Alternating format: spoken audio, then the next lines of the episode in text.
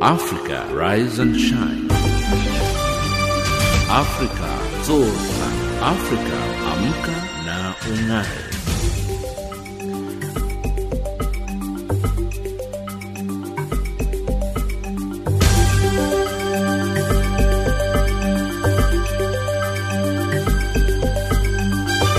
Good morning and a very warm welcome to Africa Rise and Shine. This is Channel Africa from an African perspective, coming to you live from Johannesburg in South Africa. We are on DSTV's audio bouquet channel 802 and on www.channelafrica.co.za. I'm Lulu Gabu in studio with Nosihle Zuma, Tabiso Lohoko, and Figili Lingwati.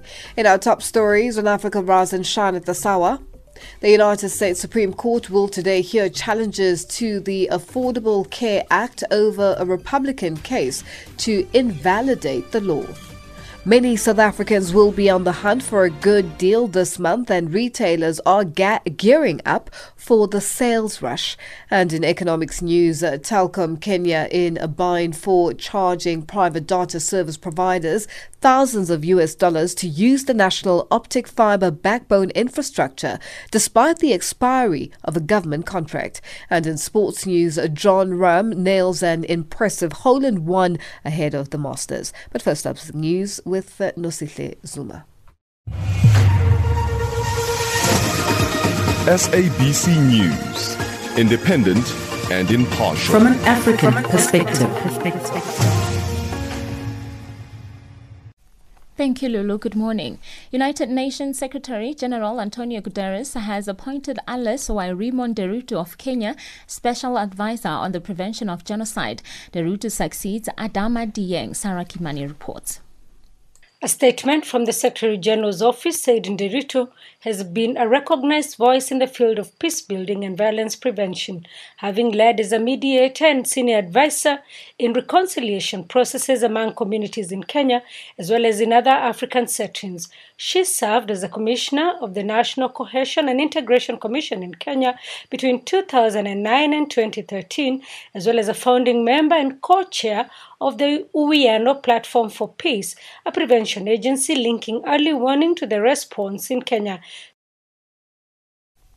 Tanzania's opposition presidential candidate Tundu Lissu on Tuesday finally left his temporary refuge in the residence of the German ambassador in Tanzania for Belgium. Lissu has been in the residence days after he lost the elections to incumbent Dr. John Pombe Magufuli and called for mass action to protest the outcome.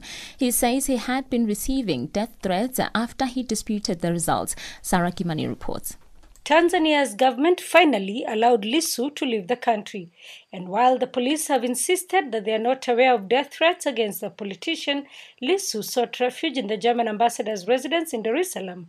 Lissu told journalists at the airport that he was not fleeing, but he was out to explore other avenues to continue the fight for democracy and human rights. He is the second opposition politician to successfully leave the country, fleeing what they term as political persecution.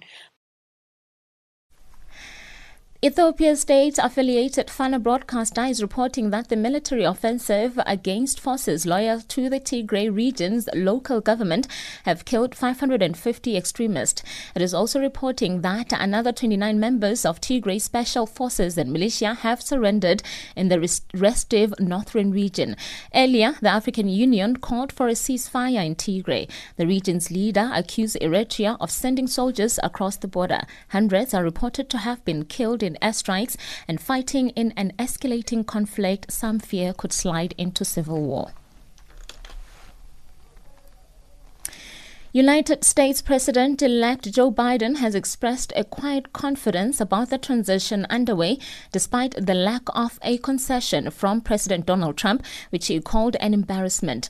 Trump and senior Republican leaders are so far refusing to acknowledge Biden's win as they pursue their unconfirmed claims of fraud through the courts. Biden also downplayed the fact that the federal government had yet to sign off on his win and allow funds to be released to his transition team a move that would allow uh, also allow him to receive the daily presidential intelligence briefing, as is tradition for the winner of an election. I think that uh, the whole Republican Party has been put in a position with a few notable exceptions of uh, um, being um, mildly intimidated by the sitting president. Um, but there's only one president at a time. He's president. Uh, we're going to have the Electoral College will be making their judgment uh, in December. It'll be announced in early January. Uh, but in the meantime, I hope to get a chance to speak to Mitch. And in South Africa, the opposition Democratic Alliance in the Free State Province says the imminent arrest of ANC Secretary General Ace Magashule will go a long way in restoring public confidence in the justice system.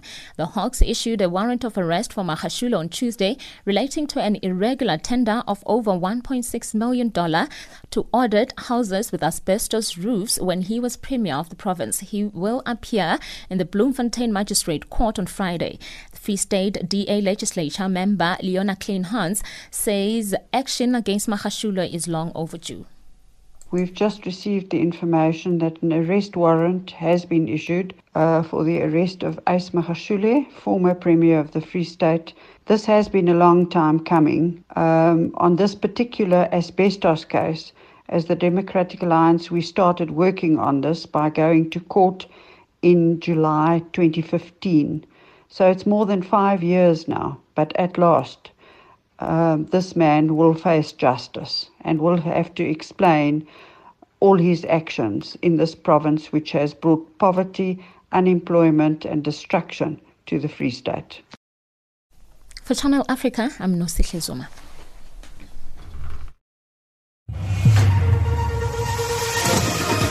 SABC News, independent and impartial. From an African perspective.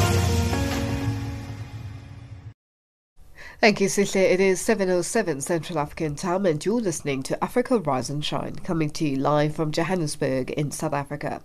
The United States Supreme Court will on Tuesday hear challenges to the Affordable Care Act, also known as Obamacare, over a Republican challenge backed by the administration of President Donald Trump to invalidate the law. President elect Joe Biden will also address the issue of health care and saving the AAC in a speech expected later in the day. Show Bryce Peace reports. Joe Biden was vice president when the law was enacted and worked alongside former President Barack Obama to pass the historic legislation which has come to be regarded as their greatest and signature domestic achievement. The Supreme Court upheld earlier challenges to the law by a slim majority in 2012 and by a larger majority in 2015. Listen to Vice President elect Kamala Harris during recent Senate hearings to confirm the latest Supreme Court justice. The Supreme Court could be just one vote away from overturning the Affordable Care Act and all of its protections, including for everyone who has a pre existing condition or may ever get a pre existing condition. In other words, the Affordable Care Act and all its protections hinge on this seat and the outcome of this hearing. And I believe it's very important that the American people understand the issues at stake and what's at play. The fate of some 35 million people's access to health care hangs in the balance. The Supreme Court justices, of which there is now a 6 3 Conservative majority after the confirmation of Amy Coney Barrett, will hear 80 minutes of arguments in an appeal led by Democratic states after a Texas district judge's decision to invalidate the law was upheld by the Court of Appeals for the Fifth Circuit last year. Republicans are scrambling to confirm this nominee as fast as possible because they need one more Trump judge on the bench before November 10th to win and strike down the entire Affordable Care Act. This is not hyperbole. This is not a hypothetical. This is happening. And here's what you have to know people are scared. People are scared of what will happen if the Affordable Care Act is destroyed in the middle of a pandemic. Republicans have worked tirelessly to gut the law since its passage in 2010, failing to repeal the act legislatively on numerous occasions. But in 2017, they did succeed in repealing an individual mandate penalty incurred when individuals refused to get coverage which risks invalidating the entire statute as Obamacare also became a central issue in the just concluded election. This was President Trump during the final presidential debate in October. What I would like to do is a much better health care, much better, will always protect people with pre existing. So I'd like to terminate Obamacare, come up with a brand new, beautiful health care. The Democrats will do it because there'll be tremendous pressure on them, and we might even have the House by that time. Joe Biden also weighed in during the same debate. The fact is that there, he's already cost the American people because of his terrible handling of the COVID virus and the economic spillover. 10 million people have lost their private insurance. And he wants to take away 22 million more people who have it under Obamacare and over 110 million people with pre existing conditions. And all the people from COVID are going to have pre existing conditions. What are they going to do?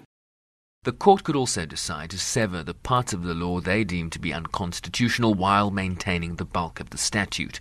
Republicans, though, argue that with the individual mandate penalty reduced to zero, that the law in its entirety becomes unconstitutional and the entire statute should therefore fall.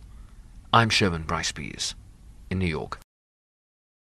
United States President elect Joe Biden faces enormous pressure to catch up with Europe and other developed countries in the fight against climate change. America formally withdrew from the historical Paris Climate Agreement last week, three years after President Donald Trump announced his country would pull out of the multilateral agreement.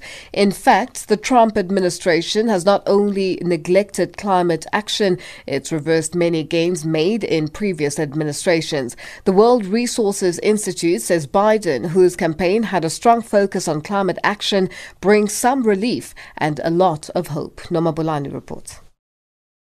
Not even in office, and the US President elect Joe Biden has already committed his country to re signing the Paris Climate Agreement. Next month, the world will commemorate the fifth anniversary of the most ambitious multilateral document on climate action. The current administration, led by President Donald Trump, seemingly has been committed to repudiating more than 100 environmental policies, laws, and agreements, reversing the progress which had been made in previous years. During the recent election campaign, Biden made climate change one of his priorities, along with fighting the coronavirus pandemic. Now, environmentalists are saying that Biden will have to hit the ground running in order for America to be on par with other developed countries. WRI's Vice President Helen Mountford. Um, indeed, anyone who cares about the climate crisis is now breathing a huge sigh of relief. The US is officially back in the game. But the diplomatic terrain has also fundamentally shifted from where it was when President elect Biden last served in the White House. And we need to bear that in mind. First and foremost, as Andrew said, is really rejoin the Paris Agreement on day one He's committed to doing so. We expect that to go ahead. That's not going to be enough on its own. Second, we need the US to submit an updated national climate commitment under the Paris Agreement and well before next November's COP26 climate summit. Mountford says other G20 countries have continued to step up ambitions through policies, laws, and action in the fight against climate change. She says these nations recognize the urgency of climate action even in the midst of the COVID 19 challenges. So, we've seen just recently China has announced a, a, target to zero out its own emissions before 2060. Japan, South Korea, and South Africa have announced similar net zero targets for 2050. And the European Union, of course, in the last year has passed a Green Deal and has de- dedicated 30% of its total economic stimulus package and its next multi year budget to climate action. So we're seeing some real leadership in the G20. Another key component to fighting climate change is providing financial support for developing countries who are bearing the brunt of climate change. Without funds or technological support, it will be difficult to help prepare the global south for climate impact, adaptation, and an easier transition to a strong, inclusive, low carbon economic transition. The WRI Sustainable Finance Associate Joe Thwaites. The Obama administration in 2014 pledged 3 billion to the Green Climate Fund, and that actually made it the largest uh, pledger to the fund. Uh, they delivered a billion dollars of that pledge, uh, but the Trump administration refused to advance further payments. So the Biden administration has said that they will recommit to the uh, the Green Climate Fund. Um, and uh, we interpret that to mean that they would be working to deliver that outstanding 2 billion to the GCF. Um, there's also a strong expectation, both from developing countries and partners in Europe, that the US would go further uh, to make up for this lost time. Uh, last year, developed countries made a new round of pledges to the to the fund. Uh, many of them doubled their contributions. So there will be some pressure on the Biden administration to step up and match this level of effort. Many believe Biden is the man who will repair America from Trump's poor decisions, and it seems on the environmental front it's no different. The WRI would like to see the USA join the likes of France and Germany in being the leaders of climate action and the Green Revolution. I'm Nama Bolani in Johannesburg. WHO recommends 30 minutes of physical activity a day for adults and one hour a day for children. If your local or national guidelines allow it, go outside for a walk, a run or a ride, and keep a safe distance from others. If you can't leave the house, find an exercise video online, dance to music, do some yoga, or walk up and down the stairs. Avoid touching your eyes, nose, and mouth to slow the spread of the coronavirus. For more information on the coronavirus, visit the World Health Organization site at www.who.int.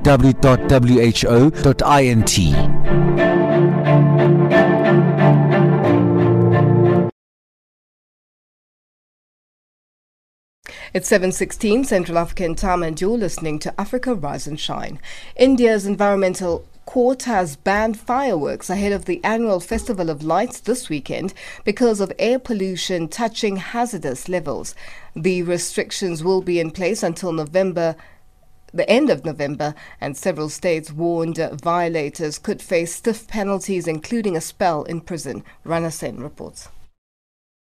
The court said cities with cleaner air could consider using so-called green firecrackers, but Reena Gupta, a spokeswoman for Delhi administration, argued little was known of the product. Delhi government first looked into green crackers and we realized that the whole regulation of green crackers, A, there is not enough clarity what are green crackers do. Two, the availability of green crackers is very low. And that is the reason why we said that we, this year at least, because everybody's lungs are already so compromised because of pollution and because of COVID, we cannot take this uh, chance again because of the Diwali firecrackers. Health experts such as Vivek Nangia said the role of pollution in the COVID-19 crisis meant the ban on fireworks was needed, especially in cities such as the national capital, which is daily reporting thousands of new coronavirus cases. Because the COVID virus is already in the air, so this virus also attacks the same respiratory tract, which is already attacked by the air pollution. So we're actually worsening the air pollution with the firecrackers and creating a very a challenging kind of a situation for our own body to fight out. There's an ongoing inflammatory cascade inside the lungs. On top of that, there's a virus which is ready to invade anytime. So the local defense mechanism to prevent this virus from entering the body would be totally missing. Some restrictions would remain in place after November as well. The court ordered, and Randeep Guleria, another healthcare expert, explained why he supported the ruling. This is a big cause of concern because, uh, as we've seen during the election rallies and otherwise, the physical distancing and wearing the mask has not been there. And therefore, there is a big concern that in the coming few days, we may have an increase in number of cases over the next two weeks. We also have the festive season also coming up. And uh, I would really sort of uh, request everyone to maintain physical distancing and wearing a mask. Otherwise, we will have a huge spike in the number of cases in these areas over the next few weeks. The unprecedented judgment has sparked some protests as well. Nearly a million people work for India's firework industry, the world's second largest, but now struggling to survive against cheap Chinese imports. Now we are just one week ahead from Diwali. Now it is a time to sell. At that time, you are making a decision to ban. In this period, we do the selling in the last 4, 7, 10 days. And why to make decisions in the last minute? That is my major question. If you tell us in December or November, Jan, even if the corona had come, the peak season was in May, June, if some intimation was given, we would have not bought so much. And that was Vinod Tikamani, a member of an Indian Firework Dealers Association, stranded with thousands of dollars worth of products he had hoped to sell during Diwali. That report by Rana Sen. It's 7:20 Central African Time and you're listening to Africa Rise and Shine coming to you live from Johannesburg in South Africa. According to a report by the International Energy Agency, renewable energy will make up almost half of sub-Saharan Africa's power generation growth by the year 2040. The uptake is largely because of improved technology, greater regulations promoting access and massive reductions in cost. Improving access to reliable and sustainable energy will be critical for economic and social development on the continent. This is the view of Daniel Goldstuck, head of energy storage services at a renewable energy company Solar Group. Goldstuck spoke to Samora Mangesi on this issue. I like to say that solar alone saves money, but storage solves a problem.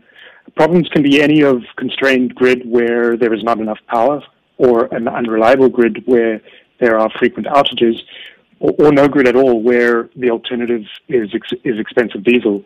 So better technology makes solutions more affordable and increases their longevity.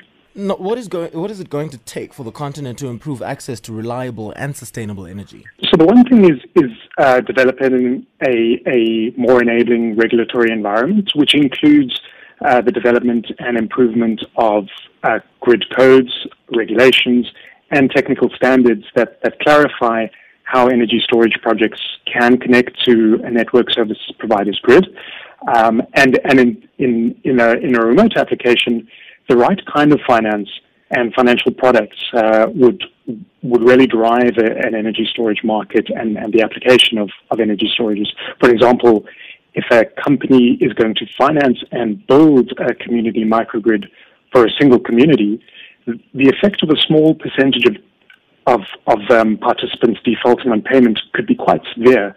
So there needs to be more accessible insurance products to backstop payments um, there's there is a lot of money looking for homes in energy projects, but sometimes unlocking these projects require an, an essentially an alignment of stars. And talk us through some of the new technologies that are expanding the energy storage market. There's some interesting advancements in battery material uh, that that allow for increased storage capacity, uh, as well as cost reductions and increased cycle life. The um, the, this, which is the amount of times that you can charge and discharge batteries before there is a significant reduction in capacity. And, and this, this then expands the business case for, for different applications for um, the for, as well as the reliability for a, a potential client or off-taker installing storage assets on uh, behind their meter if it's a factory on a network or communities that, that want the long-term availability of, of, of energy uh, in, in, their microgrid. And, and a, a, large driver of, of these cost reductions are better manufacturing techniques, better manufacturing technologies, and expansion of essentially scale of production that we're seeing driven largely by the electric vehicle uh, market, where um, uh, now all major automakers are, are, producing electric vehicles, and that requires a, a, large production of batteries, which has much more research and development applied to them to enable um, to, to, to, to increase range, to increase reliability, and, and, cycle life of, of those batteries. And then the, the electric vehicles largely rely on lithium ion, um, lithium ion technologies, and there are other technologies such as sodium sulfur or vanadium redox that have diverse applications, different meet different business applications, um, and and uh, will will will cater to different business models that, that we might see uh, on on the market. So one of the other one of the other um, or, or, other areas of development or technology development are also better understanding of control and management systems to handle different scenarios. So this requires different programming, different platforms, uh, different intermediary service providers that will sell software to an integrator who is constructing a, a solar or, or a battery system. Um, and then beyond that, uh, one other aspect to, to look at is, is the improved interconnection equipment that, for example, will facilitate the disconnection and reconnection from a grid uh, reliably, reliably and, and safely. And uh, you'll be one of the speakers at the virtual uh, Solar Power Africa event, which is set to take place from the 16th to the 20th of November 2020. What are some of the topics that you'll be covering? Yes, I'm quite excited for, for a future where there are more buildings with large solar and battery systems that can meet both their own needs but also sell excess uh, energy and access to their storage as- assets to the network service provider, uh, who can then on-sell these services to, to other stakeholders at, at possibly even a more affordable rate. This then provides better services to all participants in, in that network. So these systems can then also ride through outages uh, without interrupting any economic activity, um, essentially, pres- therefore preserving jobs. And um, talk, I'll be talking through some of these business models, talking through what we're seeing in terms of the different applications uh, where a client might require, for example, increased increased capacity that the service provider is not able to give them. Solutions are out there that can then supplement what they draw from the grid with both battery and and solar power. Right. And lastly, where can people go for more information on this event? You should take a look at Solar Power Africa or Solar Power F at solarpowerexpo.co.za. There there will be a lineup of, of speakers and uh, further information to, to access uh, talks and panel discussions. That was Daniel Goldstuck, head of energy storage services at renewable energy company Solar Group, speaking to Samora Mangesi. The Secretary General of South Africa's ruling African National Congress, Ace Magashule, says he is not aware of his imminent arrest. This relates to his alleged involvement in the controversial 250 million rand asbestos contract in the Free State while he was premier. Earlier reports suggested that he would appear in the Bloemfontein Magistrates Court on Wednesday, but as Ntebo Mukobo reports, Magashule says he is not worried.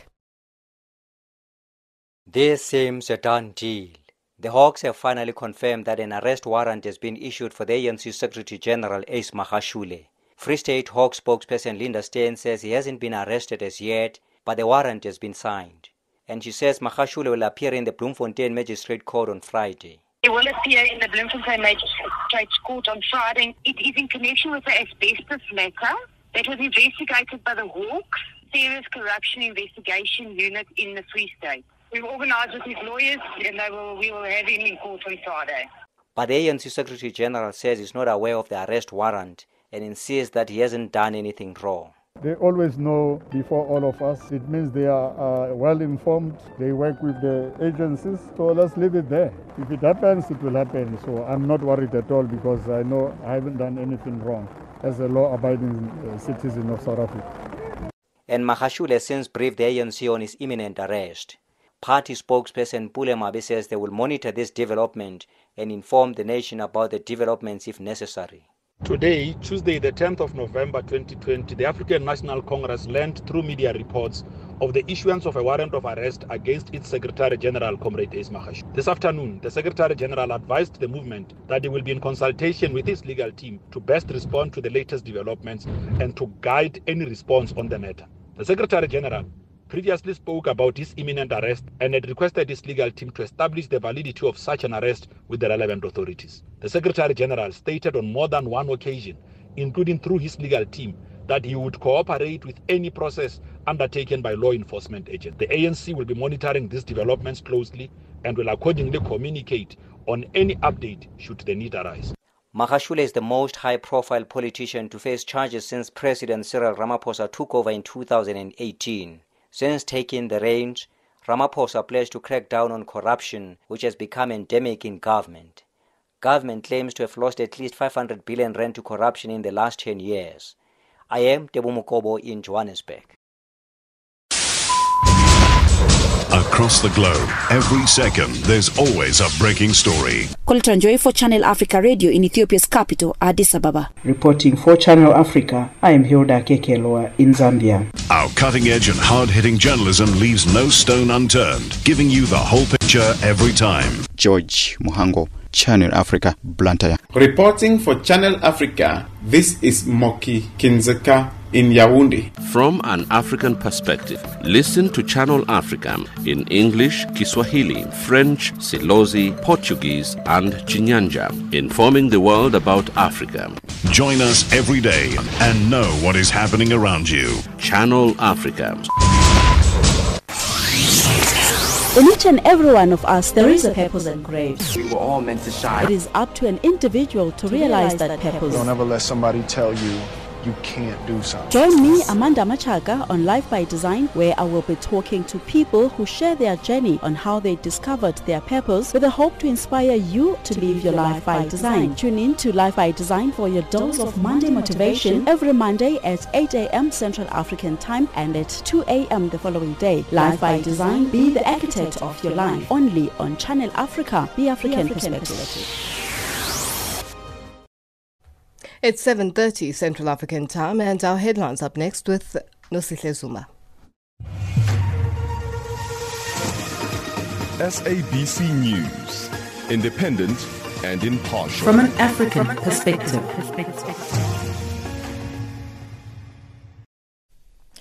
The United Nations Secretary General has appointed a new special advisor on the prevention of genocide.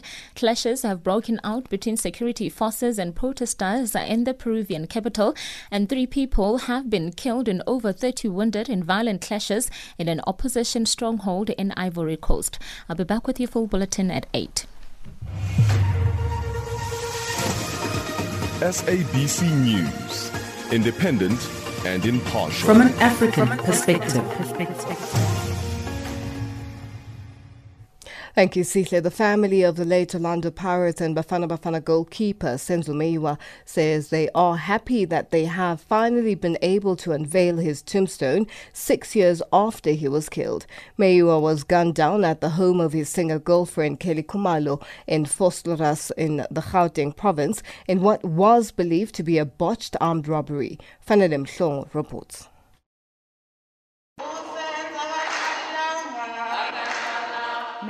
Family and friends attended the unveiling of the tombstone at the Chesterville Heroes Acre in Durban. Some wore white t-shirts bearing Meyiwa's face with the message, Justice for Meyiwa.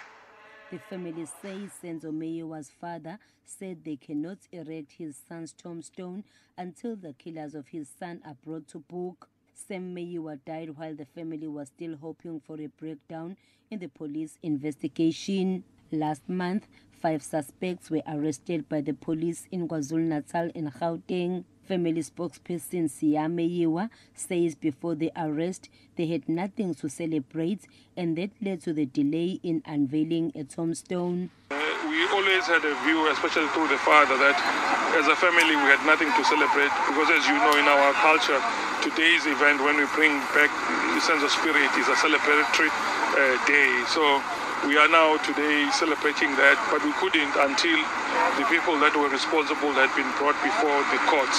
So now that at least some people have been brought gives us an opportunity to say at least there's something that we think we can consider in terms of celebration.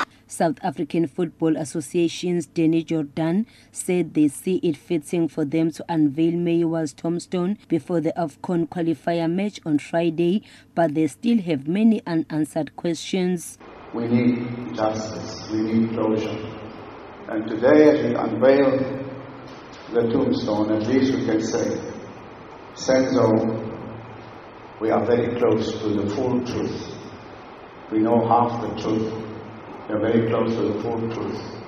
And we hope today will take us another step further. Bafana Bafana goalkeeper Itumele Khune is optimistic that justice will finally prevail in the murder of his friend and soccer star Senzo. I was so proud of him because we were big dreamers. To lose him, it was heartbreaking because I knew Uguti, we haven't accomplished everything that we, we, we set for ourselves.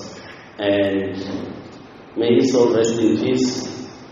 sizokukhumbula senzo sohlala sikukhumbula mnganami and usilalele ngoxolo and i hope we get justice very soon KwaZulu-Natal MEC for Arts, Culture, Sports and Recreation, Hlengiwe Mavimbela, says they will continue to unearth young talent in memory of Senzo Meyiwa. Uh, in memory of Senzo Meyiwa, the Department of Sport and Recreation is committed to strengthen our relationship, to unearth more talented players. Our development program also includes the establishment of sport academies across our province. This will enable talent youth to be accessed to through scientific training and facilities closer to our homes. The erection of tombstone will help to immortalize Senzo Meyiwa's name as a player, a national hero, and a role model. The five men that were arrested in connection with Meyiwa's murder will be back in court on the 26th of November. I'm Fanele Mhlongo in Durban.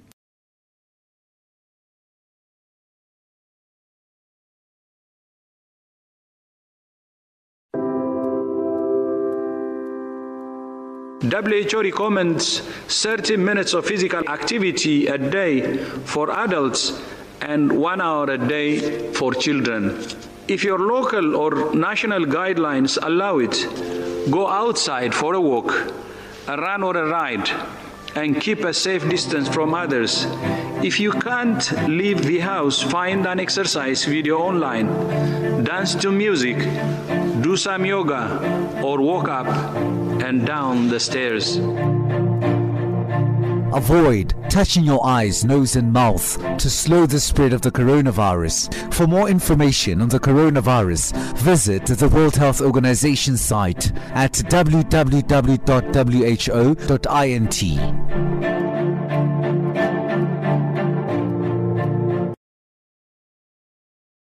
It's 7:36 Central African Time and you're listening to Africa Rise and Shine. The United Nations Deputy Secretary General Amina Mohammed has touched ground in Nigeria in continuation of her visits to some African countries with a message of hope after the economic problems which resulted from the COVID-19 pandemic. In Abuja, the UN Deputy Scribe had a closed-door meeting with President Buhari during which they reviewed issues arising from the suspended peaceful protest by Nigerian youth and government's efforts aimed at resolving the issues. Collins Atohengbe reports that Nigeria's Senate President seized the opportunity to call for proper attention to be given to issues which the youth raised at the protests. The visit is coming on the heels of numerous consultations going on between government and stakeholders in the EndSARS protests which jolted government's action as it continues to call for calm while it tackles the challenges involved. Amina Mohammed told journalists after a closed-door meeting with President Buhari that the United Nations response is to make sure that outstanding issues from the protests are addressed to achieve enduring solutions. It was unfortunate and we believe that um, in addressing uh, the demands that were made by the young people, perhaps this is a lesson that we can take into the future on how um, we engage on such issues. I, I have to say that, you know, there are many protests around this world that have been exacerbated by COVID because COVID has left people out of work, it's left people hopeless um, because of the socioeconomic impacts. And in many of those protests, we have not seen governments turn around and respond as quickly as this government did. Uh, so the UN's, you know, the UN's response to this is that we must make sure that what happened in these protests is um, uh, we are able to address those issues, those gaps, um, and to begin the reform. In fact, I would say the transformations that are needed uh, to address many of these outstanding issues. And for that, we need an engaged youth and we need an engaged government. Echoing the standpoint of the UN Deputy Scribe was the President of Nigerian Senate Ahmed Lawan. According to Lawan, it will be foolhardy to leave out the issues raised by the youths in their peaceful protest because next time leaders may not be as lucky. They were seeking the attention of leaders and they got the attention of leaders. So our budget, especially for 2021, should be mindful of what we do to provide employment opportunities for this youth. And for us elected people, we are going to be accountable. If we escape this one, the other one is inescapable. At a meeting with Vice President Yemi Osinbajo, where they co-launched the Nigerian UN Plus initiative to raise $250 million for development, Osinbajo expressed gratitude for the initiative and said the fund will go a long way to helping Abuja to resolve the many issues outlined for youth empowerment and development in those areas of urgent attention. This is very helpful to us because we put together a plan that uh, that will cost us 2.3 trillion. Uh, half of that, as I pointed out earlier, is in the form of loans and facilities. Uh, the other half of it, of course, is uh, budgeted funds. But we still have a huge gap, and uh, that that gap, I think, has been very well made up for by uh, this initiative. As part of measures planned in the United Nations Concern for Nigeria, Amina Mohammed outlined the three basic fronts from where the contending issues will be tackled. This was um, an incredible movement of young people who were well organized, well intentioned, had legitimate concerns, and came together to make that felt and to, to say to government, you need to take care of these issues that over time um, have been exacerbated, and today COVID is making an even bigger mess of it. And the youth succeeded because, in the shortest possible time, government responded to um, that. That came to be means that there is an engagement, and that engagement needs to continue by young people um, making sure they are there and pushing for those demands that they made to actualize. Uh, government has to ensure that it has processes in place uh, that are genuine, um, that, that we have confidence building measures because trust is broken on both sides. What is the UN doing about that? Um, we've been asked to provide support in three particular areas. First, to make sure that these processes themselves can be stood up um, and can be ones that everyone is engaging in because this is a transformation that is going to take time. The second is to ensure we support the, um, the National Human Rights Commission um, in uh, standing up the panels um, uh, that will look and will investigate um, some of the issues that have happened and that we bring resolution to those in the shortest possible time. The third will be the support that is needed to underpin the Police Act of 2020 uh, so that these reforms can actually take root. Without that, government is not the only entity which is worried about the possible outcome of a repeat protest, which by now has started gathering steam. Dele Momodu, a journalist, politician, and activist, said government and individuals should offer hope for the downtrodden.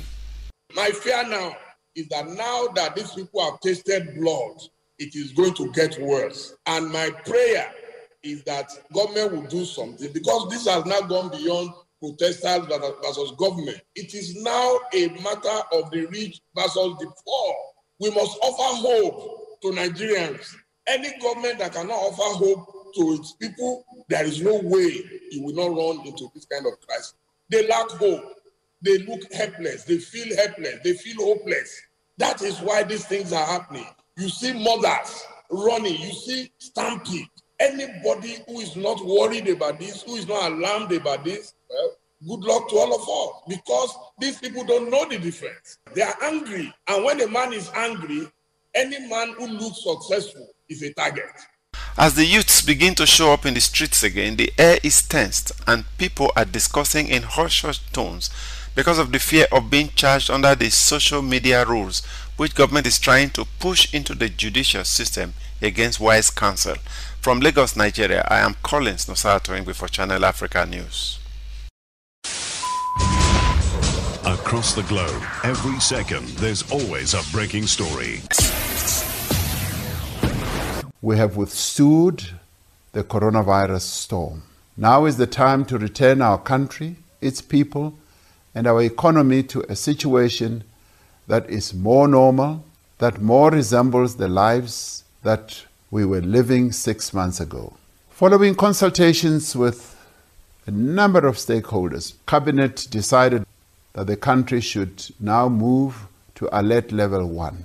The move to alert level one will take effect from midnight on Sunday, the 20th of September 2020. This move recognizes that levels of infections are relatively low and that there is sufficient capacity in our health system to manage the current need. Channel Africa. Our economics update up next with Tabiso Lohoko.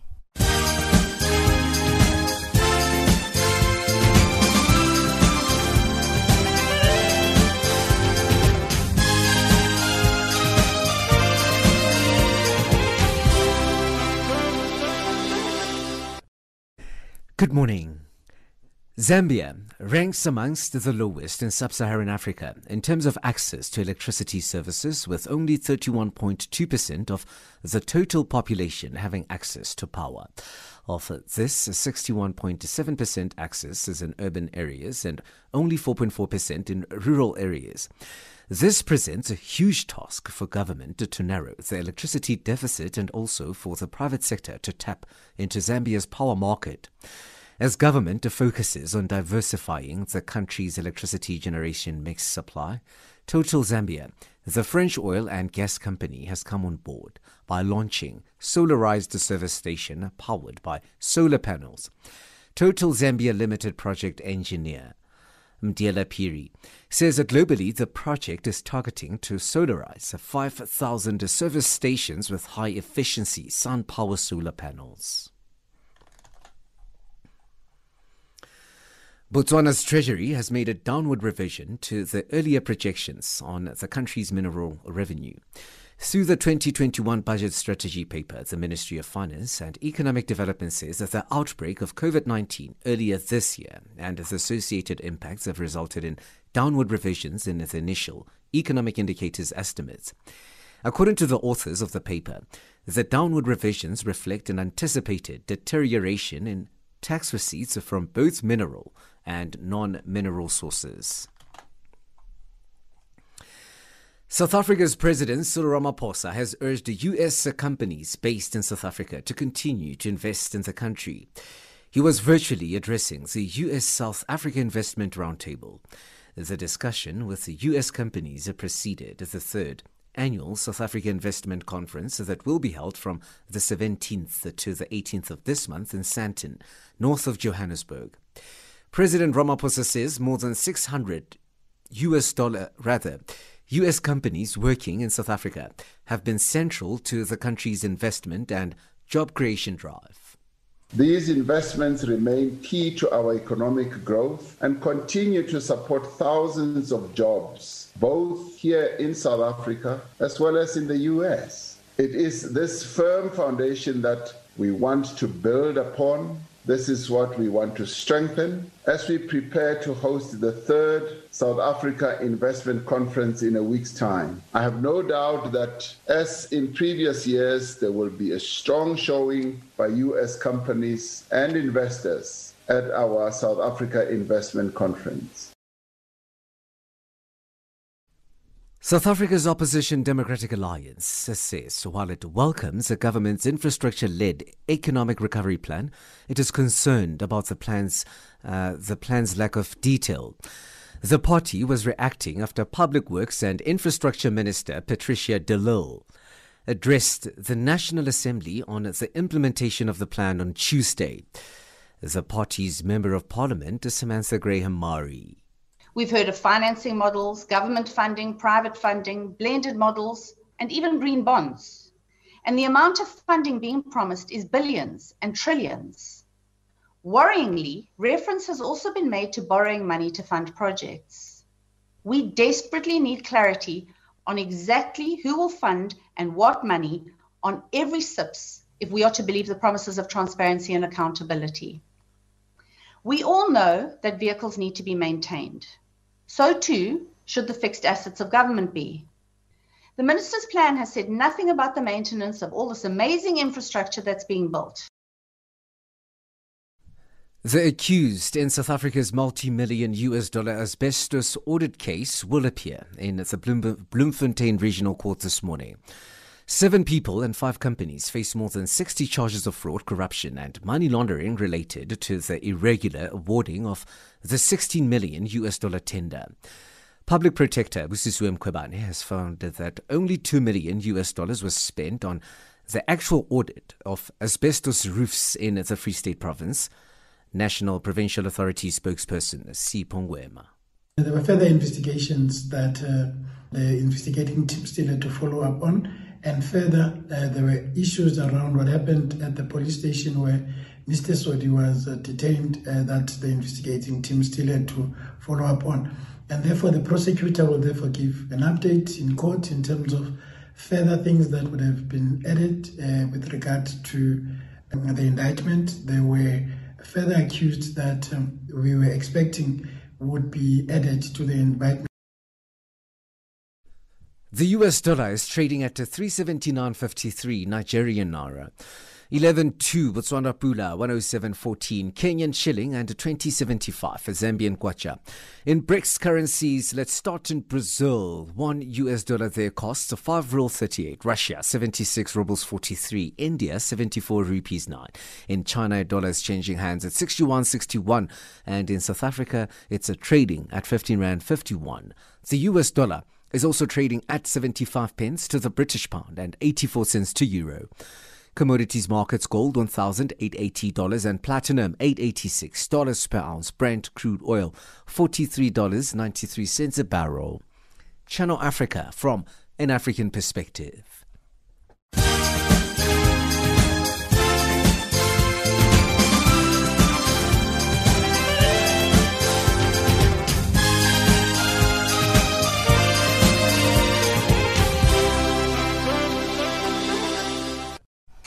Well, Figile, our sports update. The Masters, which gets underway in uh, Augusta.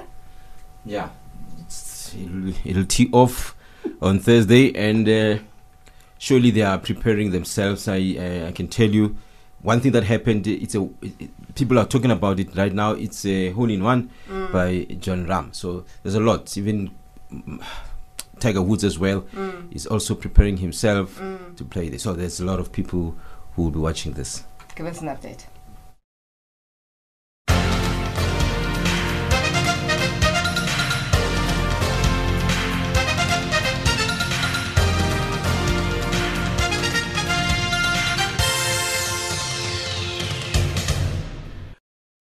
And in this hour, we tee off with golf news. Spanish golfer Jon Rahm easily nailed one of the most impressive hole in ones that you will ever see on a golf course while he was participating in a warm up round for the Masters at Augusta National. On the par 3 16th hole, Rahm skipped the golf ball over the water and onto the green grass. It landed perfectly on the green and rolled at a nice pace, sweeping right to left and into the hole. Rahm says he's delighted. Yeah, pretty nice birthday present. Can't complain. Hit my normal tee shot to two feet and then skipped it and, and made it. Uh, which the craziest thing is, is the second hole in one of the week. Well, yesterday was in four. Um, hit a five iron, and we didn't know it went in. All we saw is this, and that's it. There were a couple people on the green, and I didn't know until we got in the basically got to the green. But the one on 16 today was, was visible, so very very different. You know, you don't see people skipping it and actually hitting it on the green very often, and to make it to a back pin, I mean, clearly we're all pretty shocked. Zambia and East African guest nation Tanzania have booked their place in Saturday's final of the 2020 COSAFA Women's Under 17 Championships, currently underway in South Africa's Eastern Cape province. Both nations sealed qualification with one round of matches still to play. The teams have nine points at the top of the five team pool and cannot be caught, which means host South Africa and Zimbabwe and Comoros will play their final games of the tournament on Thursday. Zambia sealed their spot with a comprehensive 3 0 success over the Comoros on Tuesday at Westbourne Oval on Tuesday, much to the delight of head coach Kangwa Kaluba. Yeah, for us, um, we knew definitely that we are going to, to win this game, and the, we informed our players to take it easy, to take it easy also, and to play tactically because we knew that our opponents, our colleagues, are going to play compact football, and we were extremely hard and so hard on us. But uh, what is important from our side is we've gotten the three points, and we are looking up to the next game. Zambia qualified for the finals with one more match to spare. They will play Zimbabwe in the final group match on Thursday at 12:30 Central African Time at Westbourne Oval. Coach Kaluba says it'll be important to reserve their energy for the final at Wolfson Stadium. Actually, that's what is important. Uh, in this regard, we had to make sure that uh, we prepare our children psychologically, knowing very well that we've got uh, two more games to play and we ask them to also reserve the energy they need to put in in this game. And uh, I'm so proud to say the girls have done a very good job. And where we're coming from, uh, we've got a lot of people that are expecting a lot from the team. Yeah, the family members, the, the, the friends, the coaches, and the leaders. So we are excited now. We have to continue planning towards the next game and the final as well. In Thursday's other match, Comoros face South Africa at 15:30 Central African Time at Westbourne Oval. On the cricket news, brilliant hostile bowling led by New Zealander Trent Boult took Mumbai Indians to an emphatic five-wicket victory over Delhi Capitals and a fifth Indian Premier League title. Boult struck twice in the first two overs as Mumbai kept Delhi to 156 for 7 and the reigning champions raced to the target in 18 overs with skipper Rohit Sharma hitting 68. Sharma led the chase in his 200th IPL appearance to inspire the most successful team in the 2020 tournament to add to triumphs in 2013, 2015, and 2017, and also in 2019 last year. Here is victory commentary. All season long, the Mumbai Indians have been head and shoulders above every other team. And now the defending champions are champions once again. That's the sport news this hour.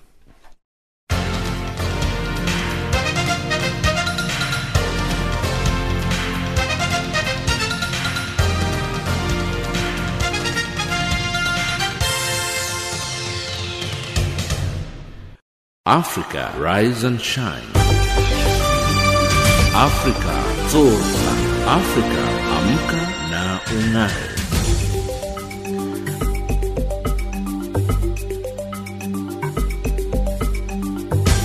That wraps up Africa Rise and Shine today. For myself, Lulu Gabu, producer Leander Maume, technical producer Murray Edwards, and the rest of the team, thank you for joining us. For comments about our show, send us an email at infochannelafrica.co.za, WhatsApp on plus 277 63003327, or tweet us at Channel Africa 1. Taking us to the top of the hour for the news is Sia Jola by Mdu. Goodbye and keep safe.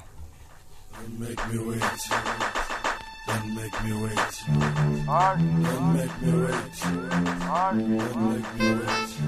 Don't make me rich. Uppsala, jag sen kör. Uppsala, jag sen kör. Uppsala, jag sen kör. Uppsala, jag sen kör. Uppsala, jag sen kör on.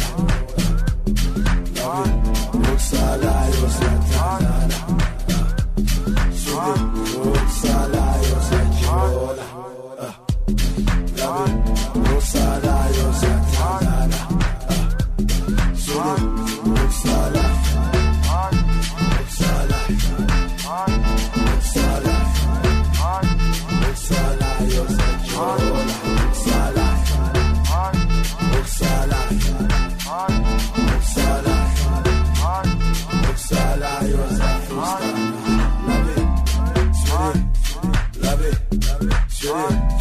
Love it. Love it. Love it. Love it. Love it. Love it. Love it. Swag. Love it. Swag. Love it. Love it. Love it.